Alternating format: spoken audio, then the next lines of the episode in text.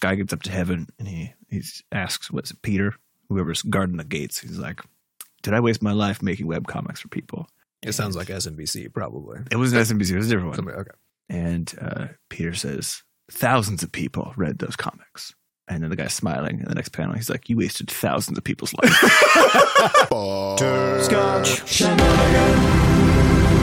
Hey, everybody, welcome to episode 229 of Coffee with Butterscotch, the game dev comedy podcast, Butterscotch Shenanigans. I'm Seth, and I'm the games programmer. I'm Adam. I'm a, I'm a spooky meatbag robot. I'm Sam, and I'm the artist. And this is a show where we talk about life, business, and working in the games industry. Today is October 24th, 2019.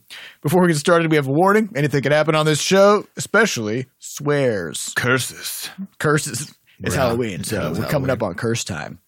Uh, we'd also like to thank our recurring supporters over at moneygrab.bscotch.net who uh, help us keep our uh, mic juices flowing.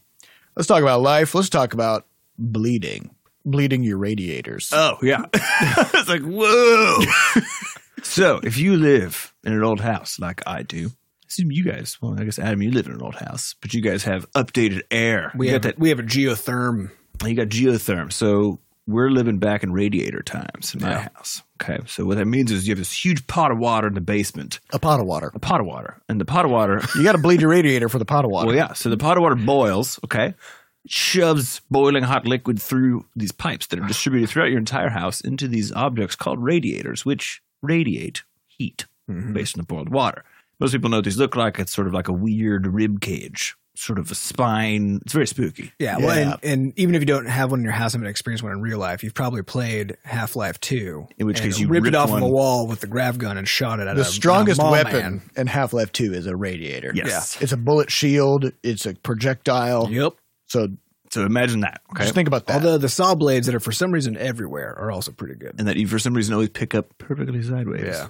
yeah, it's useful. Very useful. It probably would still hurt if you got hit on the flat side, though. That's true. Being slapped by a saw blade is probably just as bad as being, well, not just. No, definitely not just Uh, It's humiliating, something. though. Yeah. Anyway, so if you uh, if you have radiators in your house, now is the time. If you're in you know the wintry zone, to bleed your radiators. So what that means is there's this little nozzle.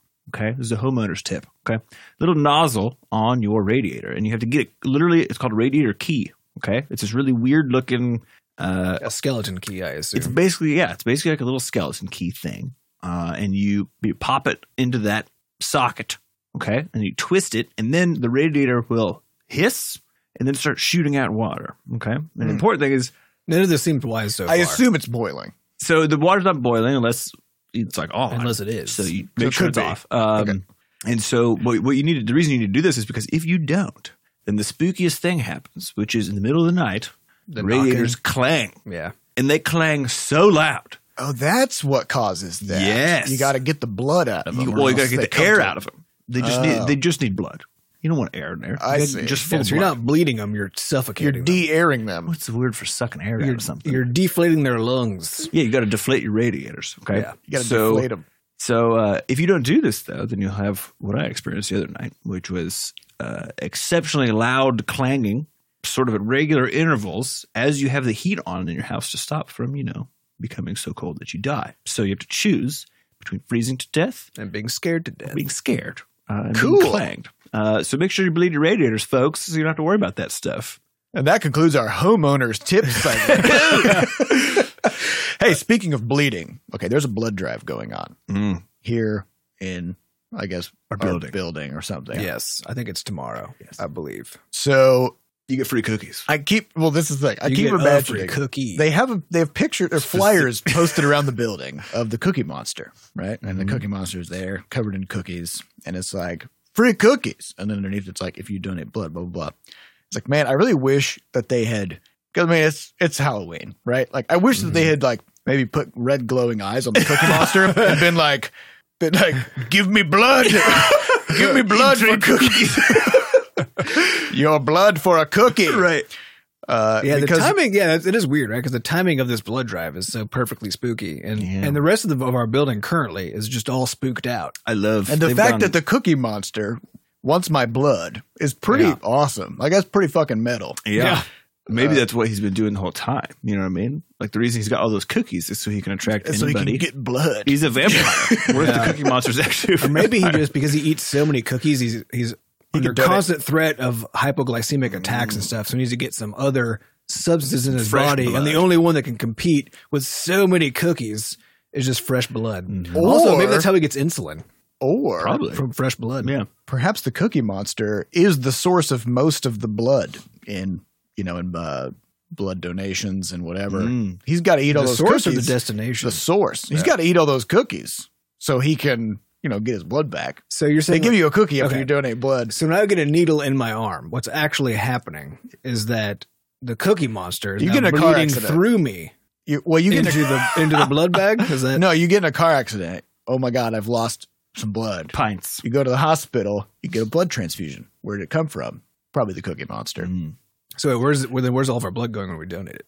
Uh, That quite well, fit. no, it's, it's just a proportion thing. Most of it's probably coming from the Cookie Monster. You know what I mean? You know what I mean? I don't You think know what it I'm tracks. saying? I'm not All right. tracking it, but I'm into it. So, anyway, it's not a free cookie if you got to give up blood to to get it. There's I no think such is the thing. moral, Freedom isn't free, Seth. is the moral of the story. It costs a pint of blood. Cost a Yeah. Pinto five. Uh, let's talk about leashes. Yeah. In other news, in dog owning tips for today. Pew, pew, pew, pew. So, Any tips. uh, my wife and I have had this this harness for our dog yogurt for a long time. like a climbing harness. It well, kind of. It goes on his front, wraps around his chest, and it's got the attachment for the leash is actually in the front of his chest. That Right? seems like the wrong place to put It it. seems like the wrong place to put it, unless you have a dog that is insane and always pulls on the leash. Because what happens is they He turned apply himself around. They turn themselves around. So we've actually we've been walking Yogi with with not with this leash for a long time, and it's always just this sort of hilarious and ridiculous affair where he's sort of choking himself to death. We can't get him to calm down. He's just sort of a monster, right? And We've taken him to training. We've done a bunch of work with him, and it it maybe dropped it by like five percent. I think Seth could attest to this too.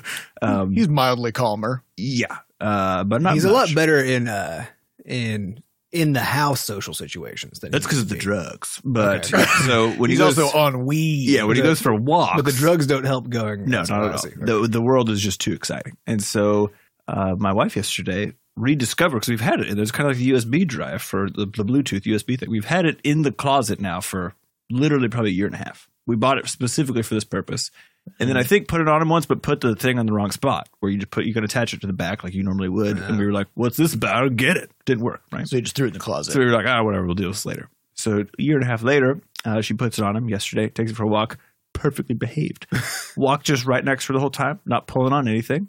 Uh, in fact, Because he just- couldn't get the results he wanted. yeah, because he couldn't pull. Because as soon as he started pulling, then he would get sort of like he would turn apply around. torque and start turning, right?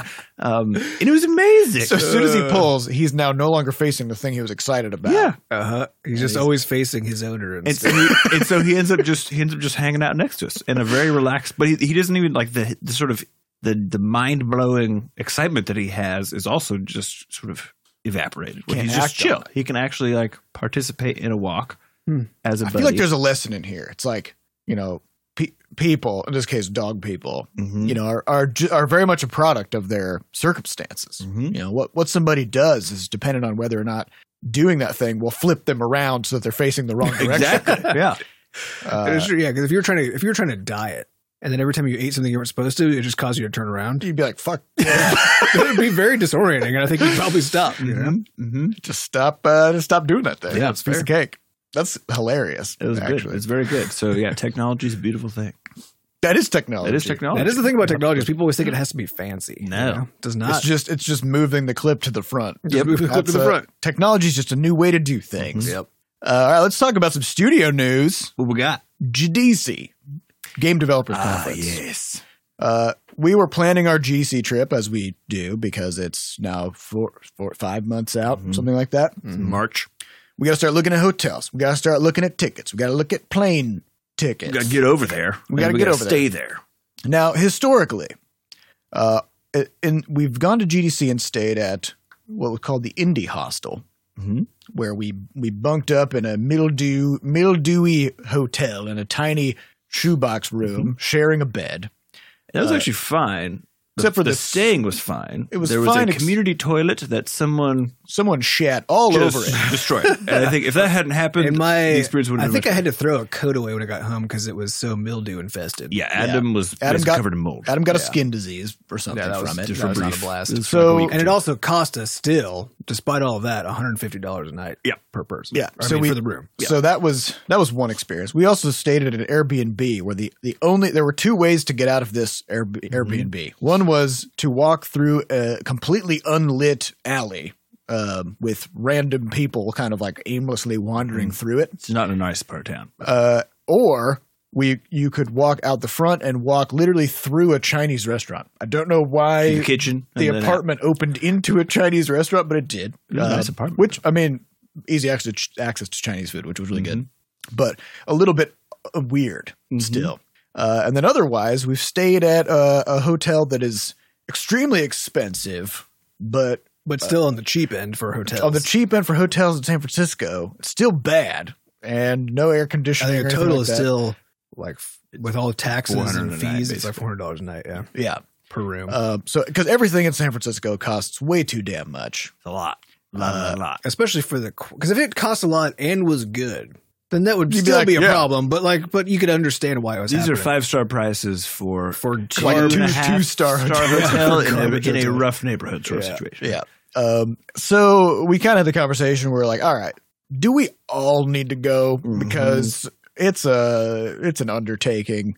Uh, so I think this time we're not going to send the whole team. We're just going to probably send two people. Mhm. Strike, strike strike. team it. Yeah, Strike team it. Maybe get slightly nicer accommodations. probably not though. To be Pro- honest, probably not though. Um, probably the same hotels last year. Uh-huh. Yeah, and so so I'll probably be going if my talks get get approved, Mm-hmm. and then Adam and Sam are still waiting to hear back so- on some of their talks. Yeah, our first rounds got rejected, so we're waiting on round two. Yep. yeah. Um, so I don't know. It's just it it's something that that always comes back every year where we're just like, why is this There. in San Francisco? Like, Yeah. Why is this? Because there's people flying from all around the world, Mm-hmm. uh, and they're coming to San Francisco, and, a lot, and I'd say a huge number of the people at GDC are, are indie game developers. Yes. You Yep, know, Like like, we're Definitely. students. Yeah. People who are trying to get into it. Yeah, like staying in in literally one of the most expensive cities in the world uh, to go to this conference. Like, why? Why does it? wild. It could be anywhere. hmm It's it isn't. And though. there have been, I mean, there's been increasing calls for that the last couple of years in particular. It's too. mostly coming out of the indie pool, though. It is. And so the question you have to ask is, is one is probably there's a contract involved, right? I'm assuming. Well, that- Oh, but it's also I think there's a logistical thing here, right? Because they're because this conference has thirty thousand attendees or whatever it is, yeah. um, and uh, and so It's the amount of- switching that. yeah, switching, it's trying to find a new place uh, and Mhm. and manage all of the technical and logistical overhead for organizing an event, then and now having it in a new space. Uh, I mean, I can see why they wouldn't, you know. well, there's not, a lot of not only that, diversity. but I mean, I when I say like why is it there? I mean, I know why it's there. I'm just mad about it. I'm just like there's a lot of tech companies there. I'd say a, a- probably I don't know a quarter of the people at GDC are from like startups trying to around. sell ads Yeah. uh, and stuff like that. And like those companies are all based in San Francisco. Yeah. Um, so I mean, it's it's close to home for lots and lots of studios and tech companies and and whatever. I, I get it. I don't have to like it. you know? yeah, but it's the case There's that a lot. every year we spend a, just a significant. I mean, it's a it's a huge hit to our bottom line for the month that we go to GEC, Mm-hmm. like a huge hit. Um, and and we've always just thought, well, this is a valuable thing to to do, basically as a team building exercise, because then we're all there together. You know, we get to experience stuff, and whatever, as an educational opportunity because we can get our talks and stuff, and then as a as a place to do business. Um, but what we kind of decided this year was that the team building stuff we can do anywhere. In fact, we could do it in a really comfortable place. Yeah, which like would- a cabin in the woods. Yeah, exactly. So we, get- so we can just kind of just forget that piece. And then the learning part, we don't go to talks anymore. Last year I went to zero talks. We didn't get passes for. We didn't for get talks. passes We to go to couldn't. We talks. couldn't go to talks even if we wanted And to. just do the vault afterward now. Yeah, because we all just got the expo passes. Um, and so the, the reason we were there was then just to do business. And if that's the case, we neither need, We don't need we just don't need the whole team. the whole team for that. Um, yeah. And so then we can kind of try to go a little cheaper, trying to go for a shorter duration if we can. Mm. Mhm. And uh, And we had such a good time at PAX Dev yeah, PEX that was fun. in Seattle this With year. two that- people. just with two people, but we had such a good time in terms of uh, the quality of the people we met. We were doing just awesome stuff. The Mhm. talks were sort of the same caliber and just tended to be good. Um, and there's plenty of that sort of you know mingling time, and then all the Mhm. business partners were also there too. Yeah. So it was one and of those, Seattle like, wasn't cheap, but it was s- not close to even. It was, it was it was one of the things that actually probably cost about the same in terms of our in terms of where we were staying. I think it really was about the same cost but, it was the a nice quality- hotel, and we were we were staying in the building of the conference. in the hotel. same damn building. Which if we were to do that at We're if we gonna were stay a mile away. At San Yeah, to- Francisco yeah, if and- we were if we were to actually stay within a few blocks even of the of this of Moscone and San What was it Francisco, fifteen hundred a night? it was like eight. eighteen hundred a night before taxes. yeah, So you're talking like twenty five hundred a night to stay Mm. That's within like a fucking couple blocks wild. of, of the convention center for GC. What the hell? yeah. No thanks. That's for one room. Of course, if you bring the whole team, you, you need Yeah. multiple. Yeah. Who who can swing that? And actually, one thing we also learned was that there's a there's an extremely nice hotel a block away from the convention center where all of the AAA studios go. Like that's the that's Hmm. Yeah. the one that was almost like two thousand dollars a night. Yep. So it's there's a there's a whole weird world there. Uh, but anyway, so probably only two of us are going. Yep. I don't know. Just an interesting Aside. aside note. Uh, as far as level head goes, we are two weeks into our four week patch cycle. Um, we haven't done any direct new features this whole time. It's not true. You built a jingle box. Not yet. You didn't? Nope. Uh, Well, I it's- built the art for it. so it's a- literally it's literally been uh, just bug fixes small tweaks and improvements and, and optimizations this whole time um, we're working on uh, nintendo switch and xbox stuff and there's a lot of optimizations that have to happen there Trying lots to, of- yeah, a lot of cert.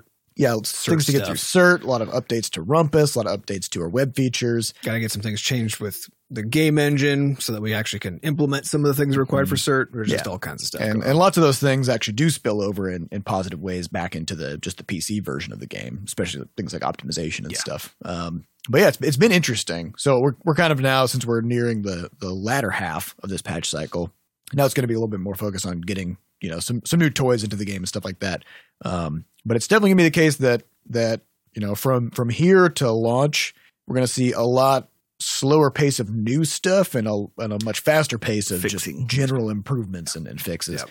um, and it feels i mean it feels good to just be like making it just better yeah. Well, I just mean, like all the stuff that's there better yeah, Yeah. The reality is, that as you as you prep for a launch that's going to be going out to, you know, the, the hope is you know thousands and thousands of people. millions Millions of millions, millions people. even Then the reality of having sort of extraneous bugs floating around becomes very painfully Yeah. obvious, which is that because like, you hear about it a million times yeah, it's just not going to be good. So Anyway, yeah, and- and the goal here is essentially to to free ourselves up for post launch, Yes. where if the game does well and we're able to keep working on it, we want to be able to keep working on it.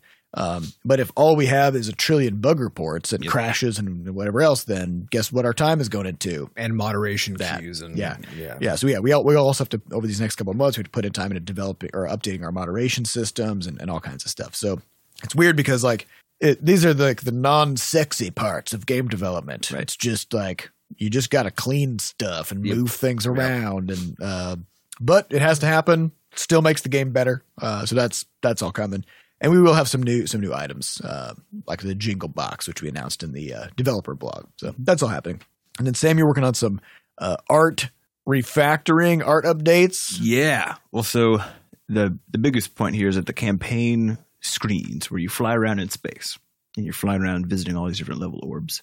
Um, that space background has actually been it wasn't nec- it was sort of between a placeholder and a final asset, if that makes sense. Where it's it's good enough that I'd be fine if it ended up having to go through because of other stuff.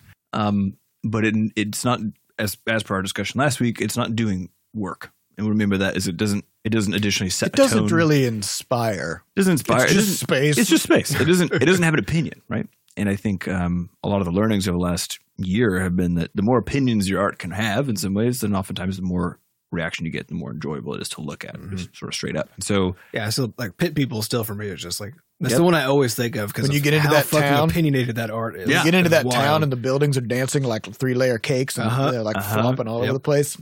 So good. So good. so Didn't need to be like that, but it is. Yeah. It's amazing. And so uh, we started. We're adding these landmarks into the campaign. So the idea with landmarks is that they're just they're little interesting objects floating around in space, basically that uh, sort of each provoke a question of like, what the heck, you know, that sort of thing.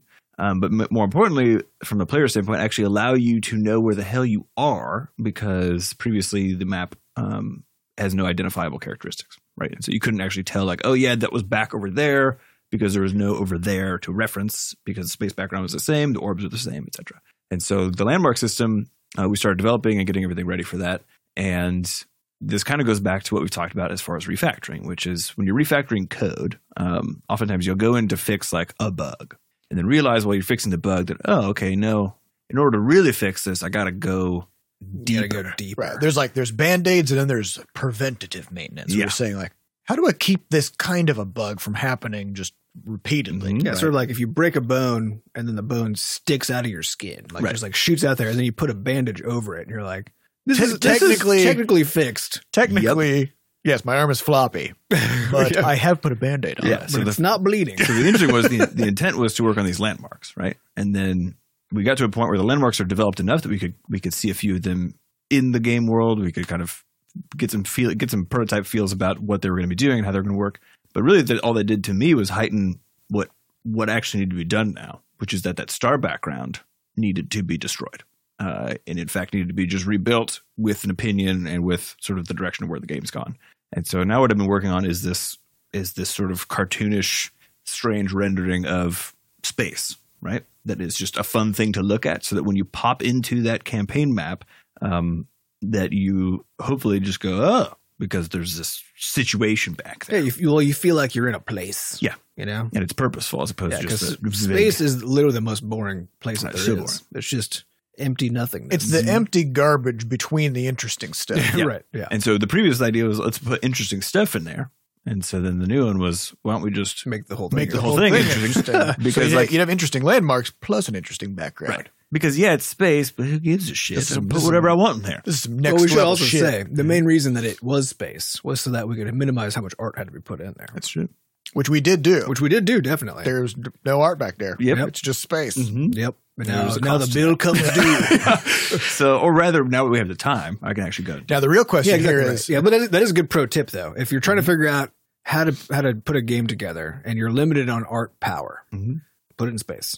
Oh yeah, oh, yeah, I think that's why you Mm-hmm. yeah, see a lot of space games. yeah, But which is actually like I'm I am filled with regret about my stream game because it's not a space game. Ooh, And I'm having to rookie make, I'm move. having to make art for it. And now I'm thinking like maybe I should just fucking burn this down and Make space. Put it game. in space. put you know, just switch back because I was I was working on that game called Space Bump. The reason I had to stop working on it was because it has a bunch of our like proprietary B Scotch stuff in the project, so I couldn't make the source code available.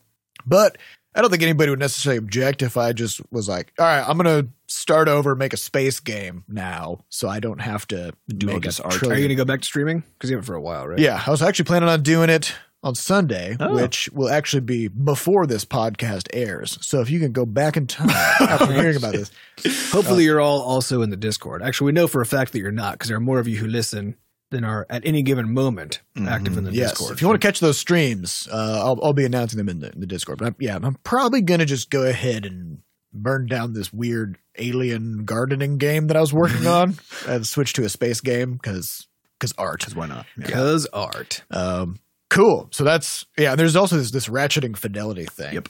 Uh, which we, we've talked about in the past, but it's basically that problem where like if you elevate one aspect of your game, elevate meaning just like clearly improve it in some way, Yes. then it highlights every other thing that hasn't been Yeah, so improved. basically what happens is I finished one of these landmarks and it was just really cool. Yeah. And then I was looking at the scene and I was like, You're like shit. well, fuck. now it makes everything else look terrible. yeah, now I got to go do we've- this huge piece. We've had to deal with this with all of our interfaces too, because any time we'd be like, all right, it's time to finally redesign interface X, right? Yep. And then so Sam would go sit down and do it and be like, okay, now this looks really fucking dumb because everything around it looks so different and much worse. like we can't just do this one. Now we have to also do the rest. Well, I think a lot of a lot of really good production and design for video games is triage. Yeah. It's just saying what is the most important thing that needs to be updated Yeah. now. What's the And worst not- looking thing? Yeah, What's don't the- worry about all of it, but just like just get that. But this is that 'Cause- whole idea of the MVP, right? It's it's the goal. Uh, your goal is to at any given moment be able to take advantage of a business opportunity Yes. or a launch window or whatever, right? And if you've got a launchable thing because it's sufficient, right? Yep. Then you can at any given moment, if you're like, "Fuck, we need to launch just next need to month," get it you can out. just do it, Yeah. right? Um, but uh, but then now you have now you have the ability as you get more leeway or get more funding or get more whatever, right? That you can now replace things and make Mm-hmm. things actually the not the not the- I guess the most valuable product instead of Right. the minimum Wait, yeah, vi- viable product. Right. you're never gonna nothing's ever gonna be perfect actually everything is gonna be just about as far from perfect as Oh, yeah. possible so it's all about just leverage and allocation of resources the real question is is, which we don't know yet, is like, when are we going to reveal all this campaign stuff? Yeah. Will it be in the next patch or will we just keep making it crazier and crazier and then like Well, drop I it don't at know. launch? Yeah, because the nice thing about it is that it doesn't need debugging, It's pictures. It's which pictures. means we can save it for launch. Because it is Yeah. one of those things too that we're always talking about is because it'd be great if we could save some stuff for launch. Yeah, you know, so that there's like some exciting big also, change. it's in the terrifying game. to save anything functional for long. Yeah, Yeah. and you really shouldn't because Yeah. things need to be tested. But if you can find if if it is something that it's like if it's non-functional art assets, then you can get away with it. Mm-hmm. Maybe. Yeah. Mhm. And we do in the case that that by launch the campaign should be fucking great. Like Mhm. all those cool presentations, cool art, cool, Yeah, cool, cool. That's a lot of my focus for the next Yeah. while. Um Okay, well, there's one more thing I wanted to talk about before you we got? get out of questions, which is Destiny 2. Oh man, All right, so Destiny 2, it is free to play now. I think it's been free to play for a Is little, this- for a This is a while. Bungie game. It's Bungie game was Activision, Bungie, because Oh, right, Bungie was yeah. owned by Activision. Bungie. Bungie left; they jumped ship. Did they buy themselves? They bought themselves back out. Okay. Um, so I tr- I played Destiny 2 to check it out like, like a year and a half ago or something like that. It was Um, originally only on PlayStation or something, wasn't it? correct. I think s- I think s- uh, original Destiny. Yeah, original Destiny. okay. Um, so I, I played it on PC a year ago, year and a half ago, something like that. And it's a loot and shoot, by the way. Yes, it's So like you shoot So an they're MMO. something like Borderlands, I guess. Yeah. It's kind of like an MMOE Borderlands Warframe. space Warframe Situation. thing. So about a year and a half ago, I played it, and and I they had like this opening cutscene, and I go in and I'm like doing some stuff, I'm leveling up my character, and I'm like, this game looks great, like Yeah. it, it's a beautiful game. Um, the story was pretty interesting, all that stuff, and I started playing through. But like, I've got a bunch of other games that I'm playing, and it didn't like hook me, but I could see like this is a like it's a pretty solid game. So then uh, that was it. Kind of wandered off, did some other stuff. Sam and I picked it up again on Sunday Yep. uh, just to check it out because it's free now. It's on Steam, and th- all right, I'm just gonna pa- I'm just gonna I'm just gonna paint the picture here. Yeah. So Sam and I start playing. The first thing happens is they just drop you into some mission, and you've got a gun, you've got some guns, you've got all these powers and stuff, uh, and they're like, you gotta shoot all these bad guys or some shit like that. I don't really know why. Bad guys Mm-hmm. are coming in, you're shooting all of them. And then pretty soon, they're like, you got to get to your spaceship. Didn't know how to spaceship, but you do. So you get to the So spaceship. actually, I loved that tutorial. The tutorial was the best part. okay. To be honest. So you get But to yeah. the spaceship, and then the spaceship is essentially your fancy loading screen. Yes. Your f- spaceship is a loading You're screen. going to be loading a lot. A lot. So you get your spaceship, long and they're like, it's time. time to go to the tower, which is like the last bastion of humanity, Mm-hmm. something. You go to the tower. There's a bunch of NPCs around, there's a bunch of other players around, and they direct you to this one guy who's like the commander of the. He's standing all fancy. he's standing fancily with his cape hmm and and uh, you have your quest log, and it's like main quest. You know, talk to this guy. So you talk to the guy, and the guy's like, "Listen, Guardian," which is what you're called, your Guardian. Mhm. He's like, "Listen, Guardian, I'm gonna need you to perform multiple different types of activities until you reach power level 770." That's your main quest. Yep. that's your main quest. You start so at power level inspiring that my pants almost You just start burst at- off my body. Right. So you start at power level 750 and you need to get to power level 770 by doing various activities. So Sam and I are like, what? What? This is the least inspiring narrative arc I Uh-huh. have ever fucking heard. So we start doing our activities. Our first activity is we're going to do a Vanguard Strike, Hmm. which is where you open your menu. Yep. You click on a button that says "Do a Vanguard Strike." uh, you get into your loading spaceship and you You're there for a load. while. Hmm. You load for like two minutes while you're just like watching your ship just Float around. float around in space. You go in and there's a bunch of like so now all of a sudden you're you don't know where you are. You're just doing a vanguard strike. There's bad guys. They give you mission little objective. It's like objective like go deeper in the tunnel. There's Don't there's know like- why. What's there's- it, what is this tunnel? There's What is voice happening? actors talking the whole time, but we don't. I don't know Presumably who that they means are. something. Uh, they're and they're they're clearly referencing like stuff that probably happened in the past or something. Yeah. But and We don't Nathan know. Nathan Fillion is in there. He's talking. Oh, he's on nice. the Uh-huh. radio. I don't know what Yeah. he's talking about. Uh, we go and defeat the boss. Big scoreboard pops up and it's like giving you know rankings to Hmm. uh, all of us who were in the party. Don't know what any of it means. And then down at the bottom, it's like next activity starts in five, It's four, like, it's like being on Netflix. it's like on Netflix, right? And then if you if you wait out the timer, then all of a sudden you're just like doing another activity. Uh, Mhm. And as Do Mm-hmm. you you, have to get back in your ship to get there? you do. yeah, Okay. you So you'll now go back we're to your loading loading again. ship. You land on the next activity, and as you defeat enemies, they they essentially drop gear that is on average slightly better than the gear you have. And that's just always true. And the enemy is also scaled to match you. So no matter how good your gear is, the game just kind of stays the same. And you keep doing this and your power level is is tied to the gear that you're wearing, right? So essentially literally like what this commander said is true, which he's like you just need to do basically random activities until your power level reaches 770. When your power level reaches 770, you get access to a new type of activity. so it was just it was weird. It was like and it, it's so interesting because the world was so cool, right? I mean, like they built all this stuff. This is how I felt playing Dauntless. Okay, it's the same thing. Which Uh, They're I, just like, which I hate. do activities. All right, so so it just it was because I was talking to you guys about. It. I can't remember if I Mm-hmm. talked about the podcast or not, but but I left feeling like I had played a vacuous, soulless game experience. you were robbed. It was just like it had like everything, like the production, like everything. The production value was there, but and like and the game mechanics were potentially there, right? Like, but then the story was I nothing, mean, basically the way they presented it. nothing, Yeah. and then the reason, like as you're describing, the rationale for doing things was literally just you're killing monsters. That's it. do activities. just kill monsters. Well, Or that the- was the nakedness of it was what was just shocking Yeah. to Seth and I because even you know he was like do activities and and you know you would think in a you'd think in a game that, that the activities would be something they would explain kind like, of there'd of be a interest reason or for for, a point. them. but literally one of the activities was was like punch ten enemies. right. Oh yeah, this is Right. another thing. Yeah, A- and they even have like they have So they're they more like have crafting. achievements than yeah, they felt like achievements. So like they have crafting. Like there's a gunsmith. You talk to the gunsmith and he's like, I, mean, I can build you a gun, but like I need you to bring me materials. How do you get the materials? You don't go out in the world and find them. You don't like harvest you them. just punch them out of enemies. Yeah, he, no, he, he'll give you a mission. He'll be like, if you punch ten enemies in the face, I'll give you this gun piece. Mhm. And, like that's how you get the materials And to then- then, give back to him to make you the gun. Uh, and so, so I, I did Yeah, some, they I- just- I, it's did just some too reading naked. on this because I was like, this is not the same game that I played uh, like a year and a half ago. It was a very different experience back then. So apparently, what happened was they switched it to a free to play game, right. um, and this then brought in these waves of free players Newbies. right?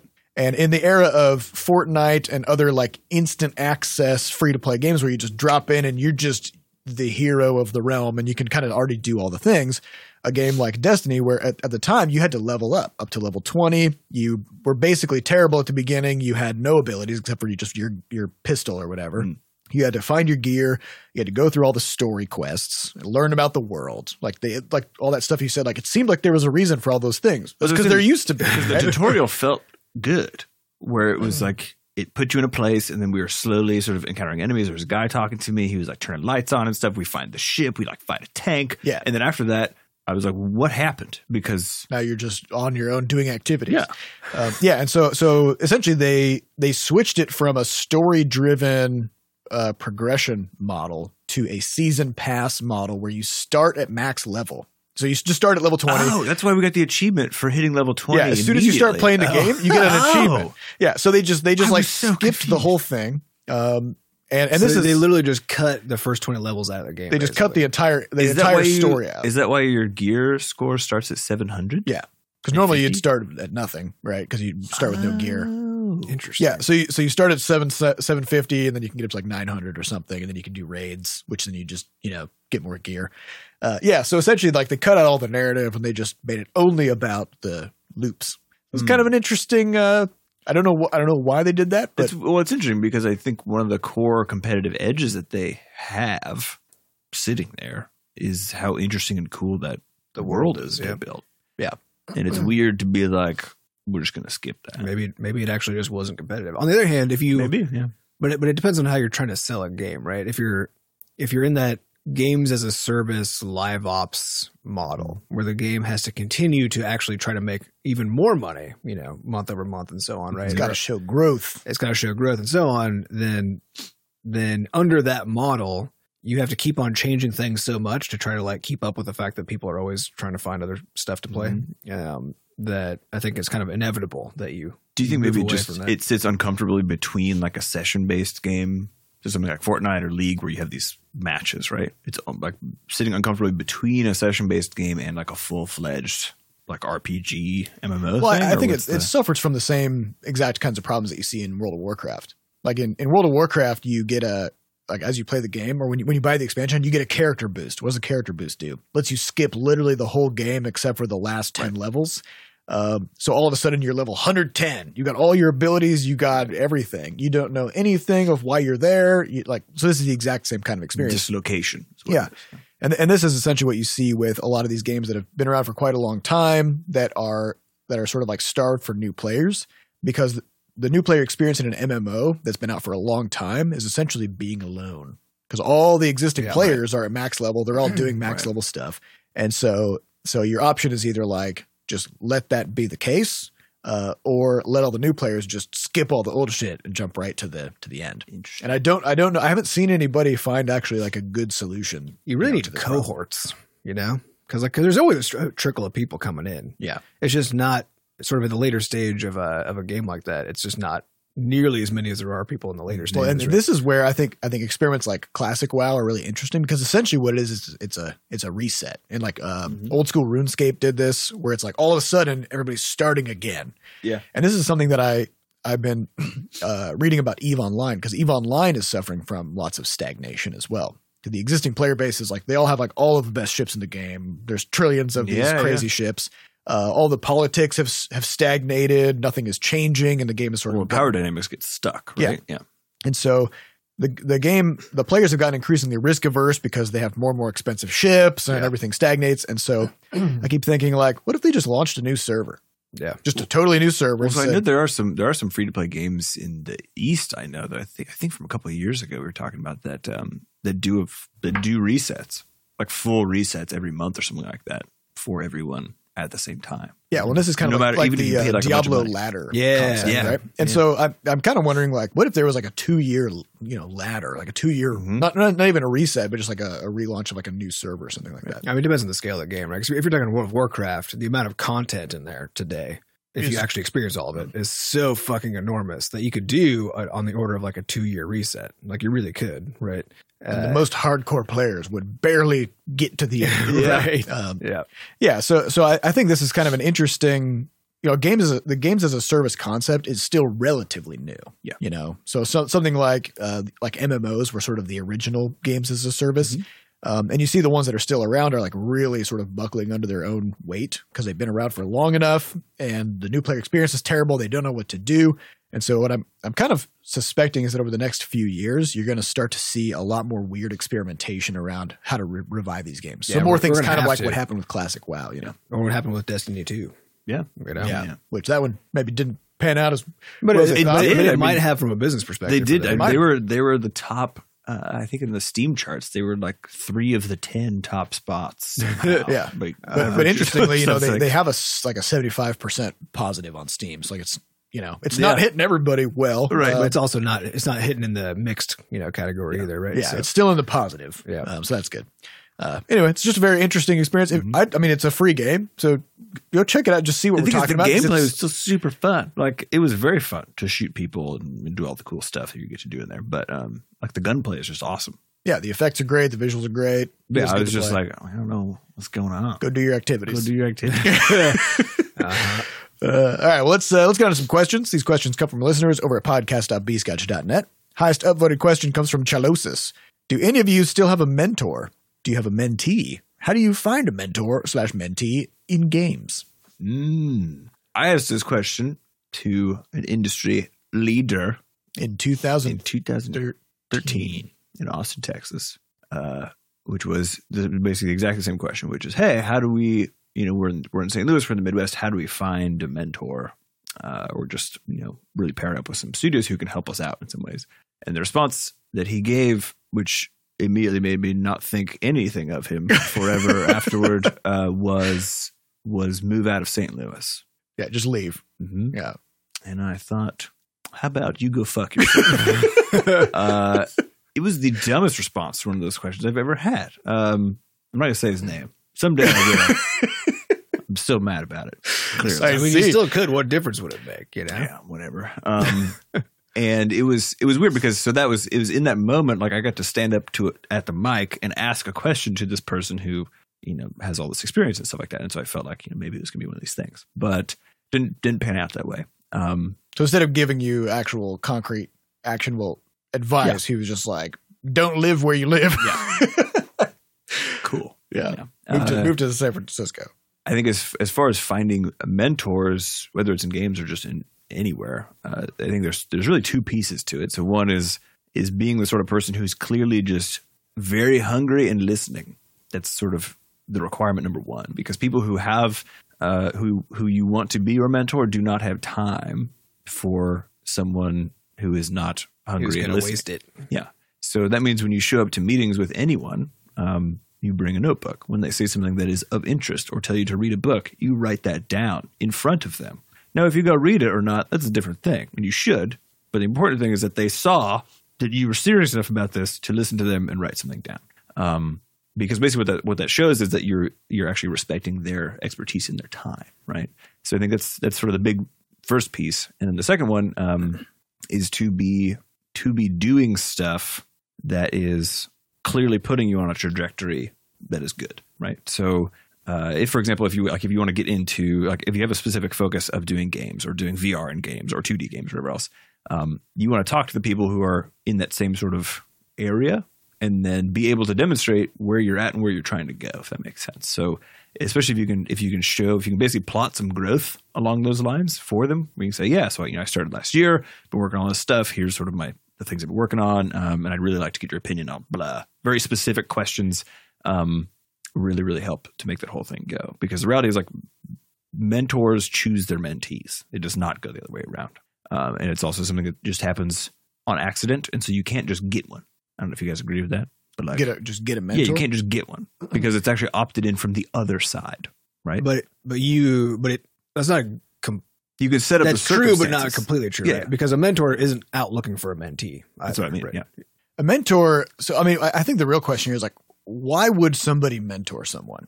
yes, Yeah, like you, you need to understand the answer to that question before you go seeking a mentor because uh, if you're only thinking about it from your own perspective, like what can I get from this Yes. person, you know, um, then you're you're kind of gonna have a bad time because you got to understand that actually being a being a mentor is uh, usually it's it's hit or miss and usually it's miss Mm-hmm. Mhm. right? Because if if uh, if you take somebody under your wing and they and they uh, end up like turns out maybe they're not interested in the thing, or maybe they want to go a different direction, or maybe they just don't actually put in the time or, or energy, right? That's what usually happens. Um, and so so if somebody's seeking to teach somebody, you have to ask yourself like, why would somebody do that? Mhm. you know and I, and I think it's it's partially because like they're really passionate about the the subject Yeah. but also because it's an investment for them in the long term for them to learn more about the subject and also to create peers yeah. you know And why? And But to there's have also, an impact. there's also a giving back. Yeah. yeah, it's, Yeah, it's about aspect. yeah it's really about giving back i think because it's like when you when you have enough knowledge to be able to share it and have it mean something to someone else um, it's just really fun it's really fun to be a, a part of people's uh, when people look back on their own career trajectory to be a part of that right whether it was the case that the mentee you had was like oh i actually don't care about games anymore but you can still be like a mentee just Yeah, well, Yeah. yeah, I, I think it's more of like it's about giving back, but in the sense that that whenever if you give, it's a gift, right? Mentorship is like Mm-hmm. Yeah.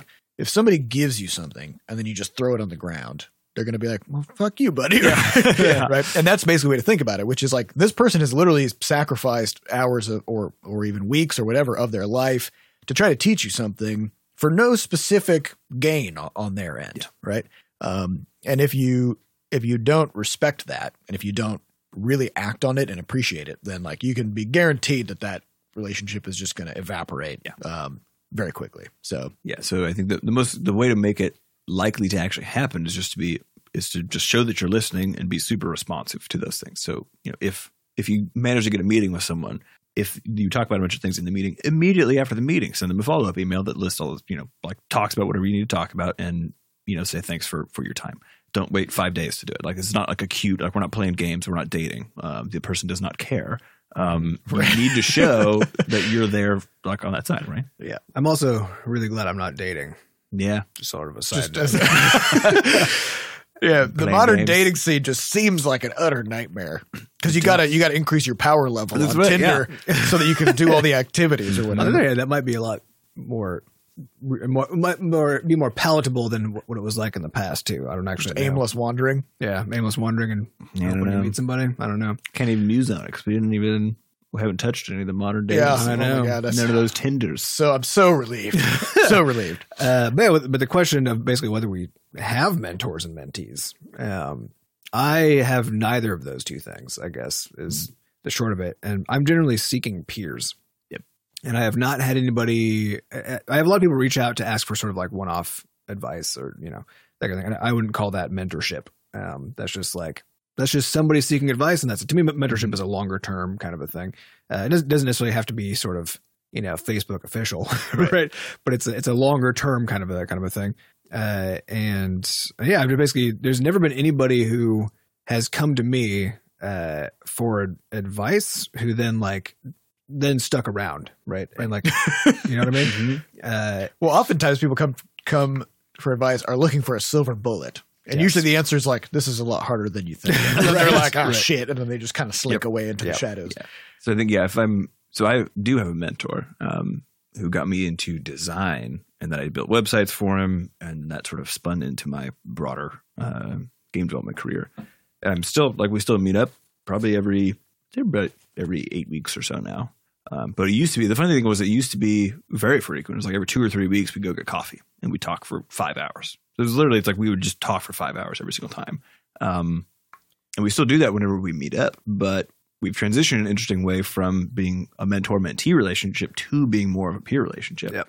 Um, because I've I so purposely ingested all of the lessons that he gave as rapidly as I could. And then also he started his own business recently. And so I suddenly had stuff to talk to him about that he didn't But know he about, hadn't right? maybe thought about it, yeah. And so we just suddenly entered into like a really good peer friendship sort of thing. Mhm. I still view him as a mentor, but um, but it's a it's the power of dynamic is very little different more than it was two-directional before. now. Yeah, yeah. yeah. Yeah, I- I'd say probably the closest thing I had to a mentor was my finance professor from from college. But I mean, like his job was to teach me, and he was already being being paid for that. Uh, Yeah. So it was it was mostly just the case that that actually like because I declared my finance major a semester before I graduated, I just had to take all the high level finance classes all at once, and he was the professor for all of them. Mm-hmm. So essentially, like I just had, I was just spending all day every day with this Hanging one out. professor, and this guy didn't take shit from anybody and was very sharp and just ca- and he called out bullshit just on the spot immediately. And like as a college student, you, I'd say you most of what you learn is how to bullshit. Yes. You know? Mm-hmm. Yeah. Hmm. And this was the first time that that somebody wouldn't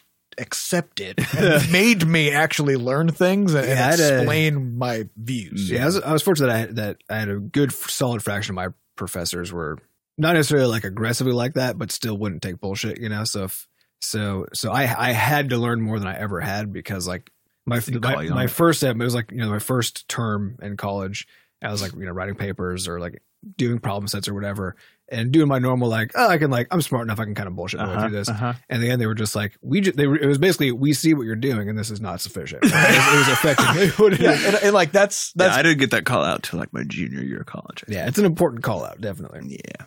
It is, um, and and I think that that kind of a of a like an honest relationship is part of what you need um, Yeah. if you're going to have somebody as in a mentorship sort of position.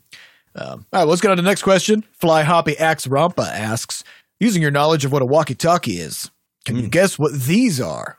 Licky Sticky, Hardy Starty, Fuzzy Buzzy, Maybe Baby, Stabby Grabby, and Screamy Dreamy. All right. All right, Let's so- start so- at the top. Jeez, okay. All right, Licky Sticky. Walkie-talkie. A licky. So walk, let's let's go to the etymology of walkie-talkie here. You can Walkie-talkie, walk you can- and you can talk while Yeah, you're uh, very mm-hmm. using straightforward. it. Mhm. Yeah.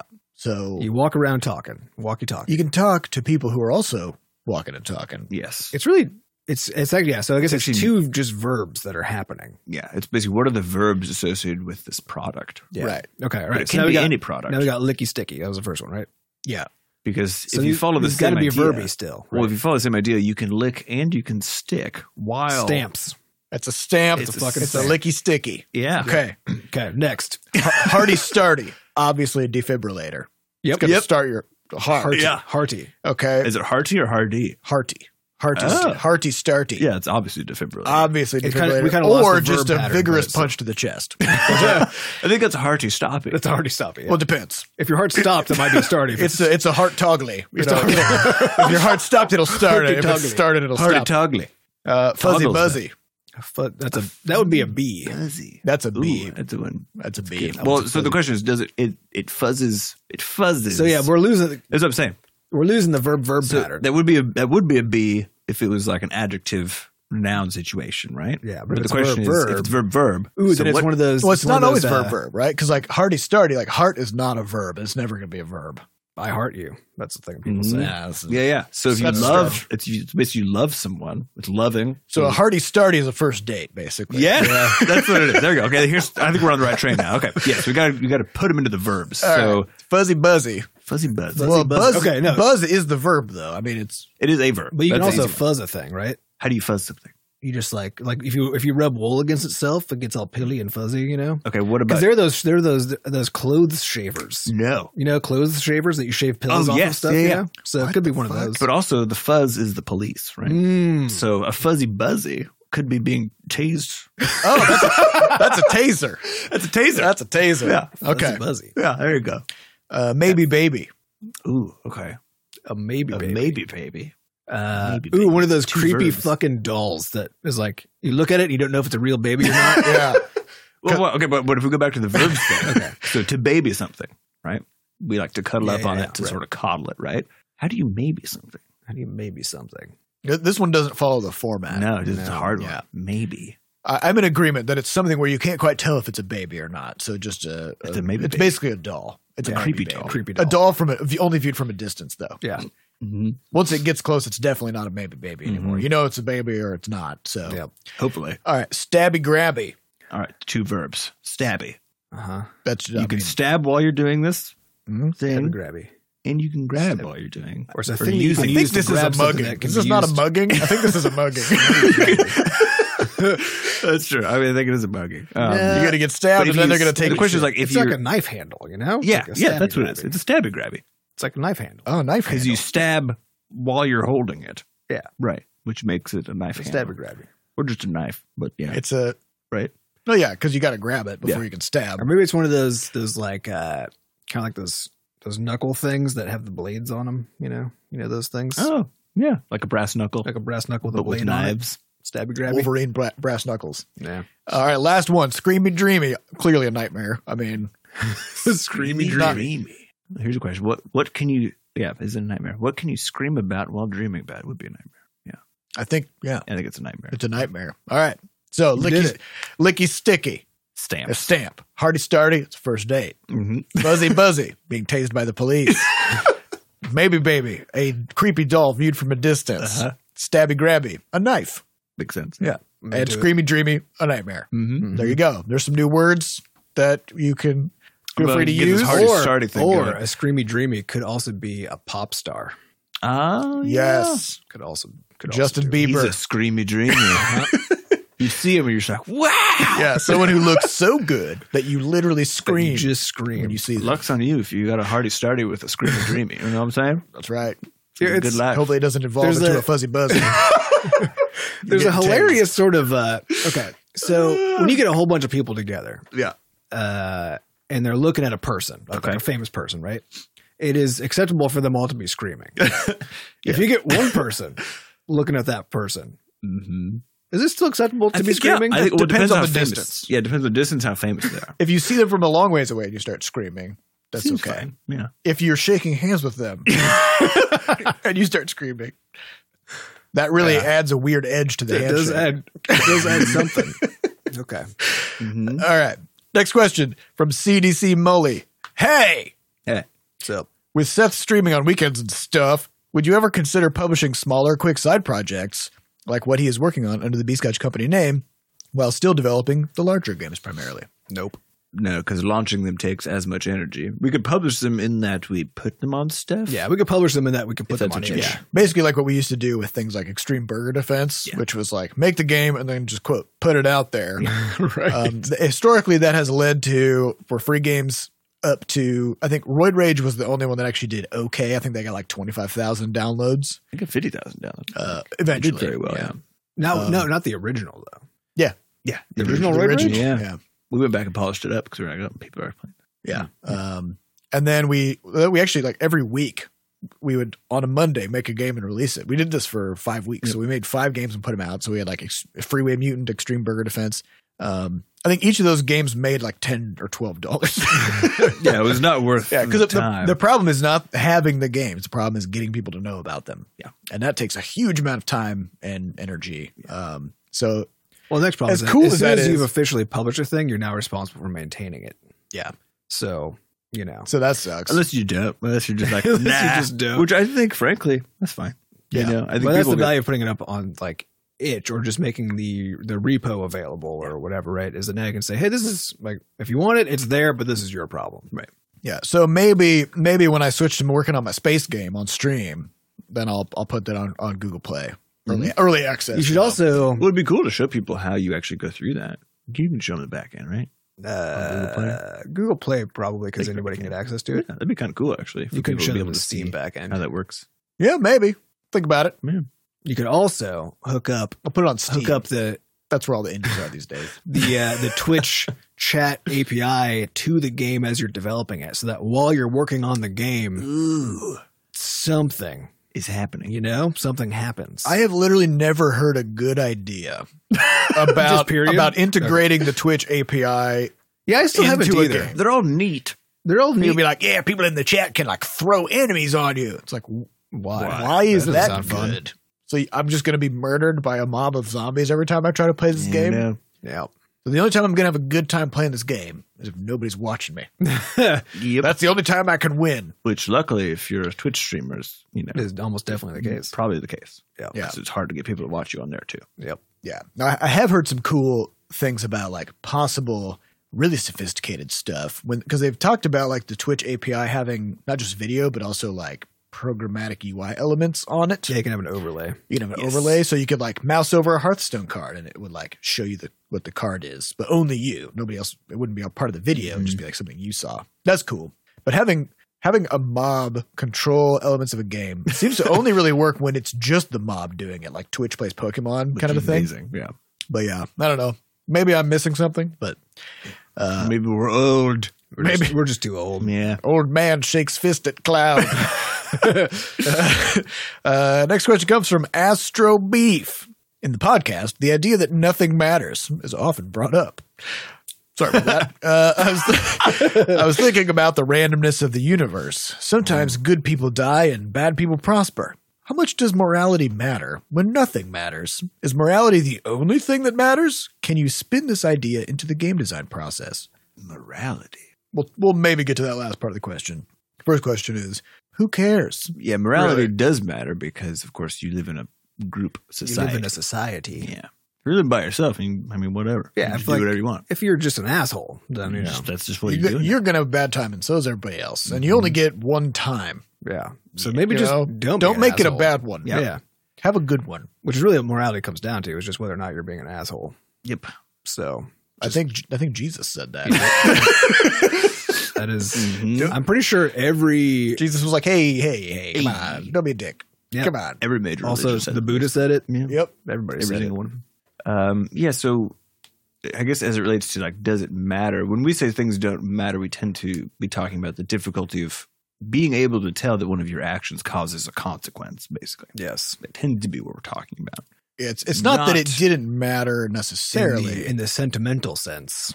Yes. That's, a, that's a different concept entirely. Mhm. but also, well, maybe. You know what I Maybe. mean? Because I like don't know what you mean. well, well, well, it depends on you. Uh, you could take this in any direction you want, right? Mm-hmm. Mhm. So uh, you could say like, "Well, I want to leave behind a legacy, so like I'm going to have kids, right. Right. And that's something that you might view as Or I'm going to salt the earth because that would also lead just to like burn everything down. Yeah. Yeah. Mhm. That's also a way to leave a legacy. Yeah. Um, but in both cases, on a long enough time scale, neither of those things really matters, right? Mm-hmm. Mhm. So if I think back like, hey, who what's the name of our great great grandfather? Yeah, I don't know. No, literally no idea. Don't know where he was, who he was, what he did, what his interests were. Don't know. I'm here because he lived. Mhm. That's cool. Um, but also, like, if I wasn't here, the world would probably be fine too. Well, you got to. You wouldn't know any different. I wouldn't know any different. You got Neither to would consider anybody time scale on all these things, right? That's what I'm saying. Yeah. Because because you can do things that matter sort of in the moment and that w- will matter for a while, but once you once you really start like forecasting, But, but you're talking now about things that matter to to like society at large. Yeah. Right. It's not quite morality, right? Which, but there's also just whether or not things matter to you. whether or not things matter generally. Yeah. Um, yeah. And, and I think yeah, I guess ma- mattering, which is becoming a very weird word the more we It say. is. it. right is it's uh, Is- up for interpretation. Well, no, it's it's, it's a relative concept, right? Yeah. Because things can matter to you and to others and to Mm. history and to Mhm. all this other kind of stuff. Yeah, you should be always d- be doing things that matter to you. Yeah. but you cannot control whether they matter to other people. Yeah. which is more so. I think what we were talking about. When we say when we say something like you do everything because it's because everything nothing matters and everything matters. It's sort of a Yeah. combination of things, which is basically just saying you you are only able to do the things, but you can't tell if if you can't make those matter for other people. I guess right. That's the Well, no, it's that they may or may not matter for other people. You have no idea. correct. So you just do it anyway and hope for the best, which honestly is also just what real life looks like when you're talking about anything but mattering to yourself. As soon as you're talking about mattering to other people, uh, that's all pretty just hit or miss. Mm-hmm. Yeah. You know? well your success success is determined by other people is sort of the truth of it right i mean like you can't be successful what would it mean to be successful solo I mean, if you go, if you like, if what you really want to do is have a fucking cabin out in the woods and be a good Yeah. hunter Mhm. and talk to nobody, you could be successful doing that. You could you could also invent a sport that nobody else plays except for you, and you Yeah. could be the best in the world at it. mm-hmm. Yeah. That's you know but that's the, also an option. but the point is like what is that what does that success mean Well, I think it's Because success is the it's- same idea as matter, it's which is relative, that it's all, it's always relative to to some number or subset of people, right? Uh, and so there isn't. This is the problem with something like morality, or does a thing matter, or or uh, is something successful, or whatever. That's you have to define your damn terms, you know? Because right. I've So, been so in with this those, case, those like- words don't mean anything. right. So in this case, yeah, something mattering is the fuck does that? is mean? absolutely un- indeterminable, right? Because like you you like you said, you need to say you need to say what it means for something to matter, and then decide from there. yeah. So yeah, so something mattering to you on a personal level maybe on a local level this is why i mean a lot, a lot of people talk about and what does it even mean? Like, if something matters to you, does it mean like you get upset about it, Mhm. or that you think about it a lot, or you or, Or- you spend a lot of time wishing you were doing that thing, but not doing it at all. or yeah, or whatever? Yeah. Mm-hmm. Like, what yeah, does if it you mean? say you, you need to do something that matters well, then Yeah, what the fuck does that mean? To me, this, this, is, like, this is like the idea of freedom, you know, that Americans are always throwing around, Uh-huh. right? They're always talking about freedom and how f- we're free and like people are fighting for freedom and all this, like freedom, freedom, freedom. Uh, but every time that word is being used, it means a slightly different it means thing something slightly different every single time because again, the word the word itself doesn't matter. And people get hung up on on these things. My understanding of American freedom is that you've got 93 flavors of yogurt to choose from. That's kind of but you're gonna pay for it. yeah. I mean, you're gonna you're gonna pay for the yogurt no matter what. You know, see, you got 93 flavors that are s- largely not meaningfully different hmm that are overpriced. Yeah, That's the American dream. there it is and they all really are just sugar bombs. that's the american They're yogurt gonna, and the, the end result is you die. you die from all that yogurt. Mm. Uh, so did that matter? I don't know. Anyway, yeah, it's such a tricky one because I think you're right. It's just you can't. How do you talk about it? I don't think we. I don't think we have the equipment to discuss. well, no, we, effectively, 'cause I any, don't anytime know. you're using a vague word that everybody has, everybody believes they know what it means, Well, that's what I'm saying, you but have to- nobody has actually drilled down. Well, people have like that's No, no, but I people have- mean like pe individual people. Yeah. So yeah, sure, philosophers have Yeah, done yeah. it, right? But any two people, we all believe we know what things like freedom and love and Mm-hmm. morality. Like we all believe we know what those things mean, right? Or or being religious or belief or whatever. right? We we all think we know what those things mean. But the moment you sit down with any other human being on the fucking planet and Mhm. you try to have a conversation about any of those topics, you're not you're not using those words the same way. Yeah. You just literally aren't. Well, the first step is to define it. But what I'm saying is like I don't believe at this time that I have the definition r- at the ready to be I mean, able yeah, to this is a discuss philosophical morality. question. Yeah, Yeah. Because I don't think I know what I. but we, but here's the thing: we don't need to because there are philosophers who have done that. So you could it's just go. not our job. That's not our job. We're here to make video games, you know? We're here to do something that matters. Okay. Yeah. We're making video games. the yeah, yeah, man. I mean, yeah, we did we did have the conversation in the past about the question of like uh of going into making games and using your skills and talents for that as opposed to being a doctor or Mm-hmm. whatever. Yeah. or an astronaut. Right. And and whether or not whether or not you have an obligation to use those skills in a way that matters. there it is again. Uh and, and I think where we landed on that was basically like it just doesn't it doesn't matter. Well- like it doesn't matter if you're an astronaut or a video game developer. Like as long as what you're doing is something that you give a shit about, that's all you can Mhm. really kind of say at the It end needs of to the day. matter to you, and you need to find a group of people that it matters to. Yeah. And if you can meet those two things together, you're good to go. And ideally, you're not also an asshole. Yes. Because unfortunately, you can do things that matter to other people and be an asshole. Correct. And the thing that you're doing is horrible, and all the Mhm. assholes love it. Mm-hmm. But I, I Mhm. also think that it, it's less and less likely that, for example, you're going to get to space if you're an asshole because people need to put you there. Yeah. You know, like people But- need to but who- vouch for you. But what if it's assholes who are putting you there? Mm. But they had to get somewhere too. Like they had to get to the position. But the thing is, if it all it started might with be assholes, all the way up. Exactly. I don't know. It's like a turtle like- situation. it's assholes all the way down. I, I I'm did- skeptical though. I did see a hilarious comic the other day. Um, I can't remember who it was by, but it was this guy gets up to heaven and he he asks, "What's it, Peter? Whoever's guarding the gates?" He's like, "Did I waste my life making web comics for people?" it sounds like SMBC, probably. It was an SMBC. It was a different one. Somebody- okay. And uh, Peter says, thousands of people read those comics. And then the guy's smiling in the next panel. He's like, you wasted thousands of people's lives.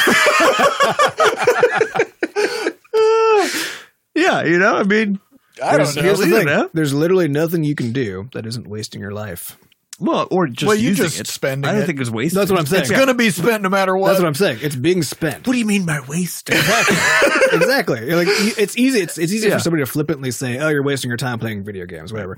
What you should be doing is watching this TV show Mhm. Mm-hmm. that I'm that I'm watching, or what you should be doing is is Reading climbing fiction is- books. yeah, or climbing I'm mountains. putting 100 Climbing hour mountains. work weeks. Why? What do you in. do at the top of there? Come back down. yeah, why? But still, right. yeah, every, it's it's all we're all Yeah. just filling the time. we You know. just fill the time. but uh, Just don't be an so, asshole so one about last thought on the morality thing before we have to sign off is uh, Radiolab, the Hmm. Mm. NPR podcast. They had an excellent episode called Tit for Tat, and it was about the prisoner's dilemma, which is basically Hmm. uh, it's a question of behavior of like if you're basically if you're a good person, if you're a bad person, how does that kind of like Pan out. pan out for you. And they had an interesting thing that happened. I believe it was in the 1980s, where where this uh, this researcher was trying to determine like what is the actual optimal strategy in the prisoner's dilemma. Like if you were faced with the prisoner's dilemma, a lot of times, just to recap, the prisoner's dilemma is a scenario where you have two people, You and your buddy. you and your buddy, you got caught doing crimes, You got Dude. fuzzy buzzed. doing buddy crimes. fuzzy buzzed. You got fuzzy buzzied. Now after you're you stabby grabby. now you're in Mhm. two different interrogation rooms and you cannot speak to each other. Okay. The cops, the fuzz, they come to you Mhm. and they say, We're going to buzz you. they say, all right, here's the deal. if you, if you rat out your partner, uh, then, and he says nothing, then You walk. you walk free. Okay. If you both rat each other out, then you both get five years.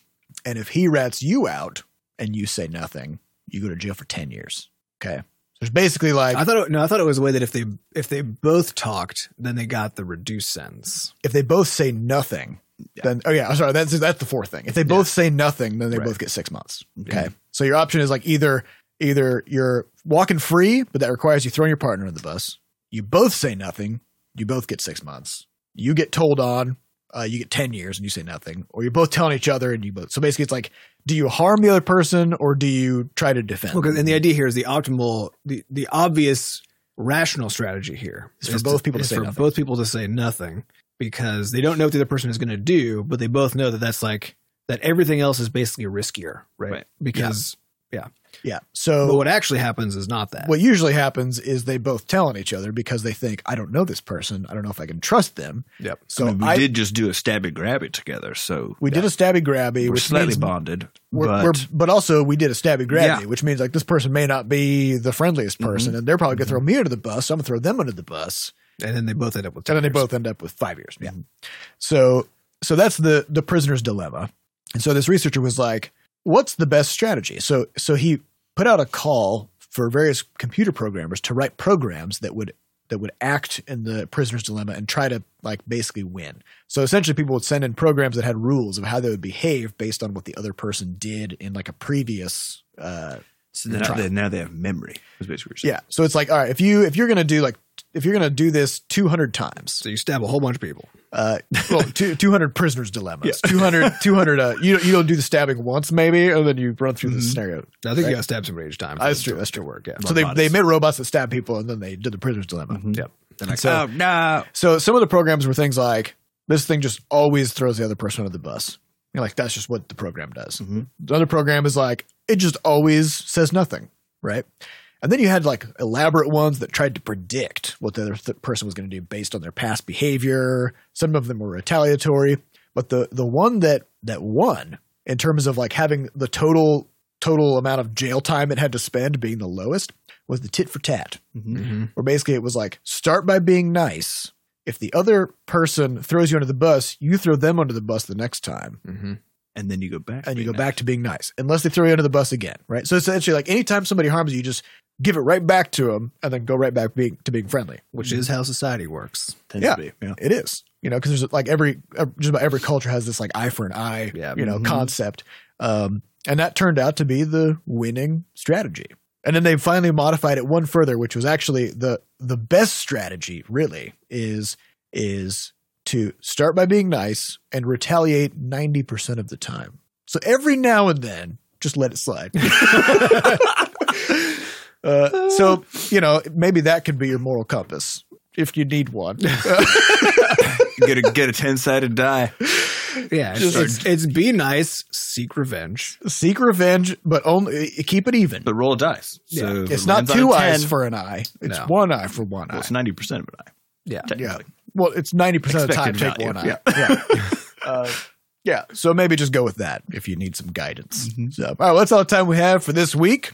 We'd like to thank our producers Fat Bard and Jen Coster for putting the podcast together. Thanks to our community moderators who keep our Discord running. To get more involved in the Butterscotch community, just go to podcast.bscotch.net. We have links to the community Discord, a way for you to donate, and links to the archives. Also, we will be uh, recording several episodes in advance because of various absences we have. So we're putting out a call for extra questions. If you've got any good questions, Ex- also, extra good questions. Mm-hmm. extra questions, extra good questions. So get in there and get them in there. Thank you all for listening. We'll see you next week. Goodbye.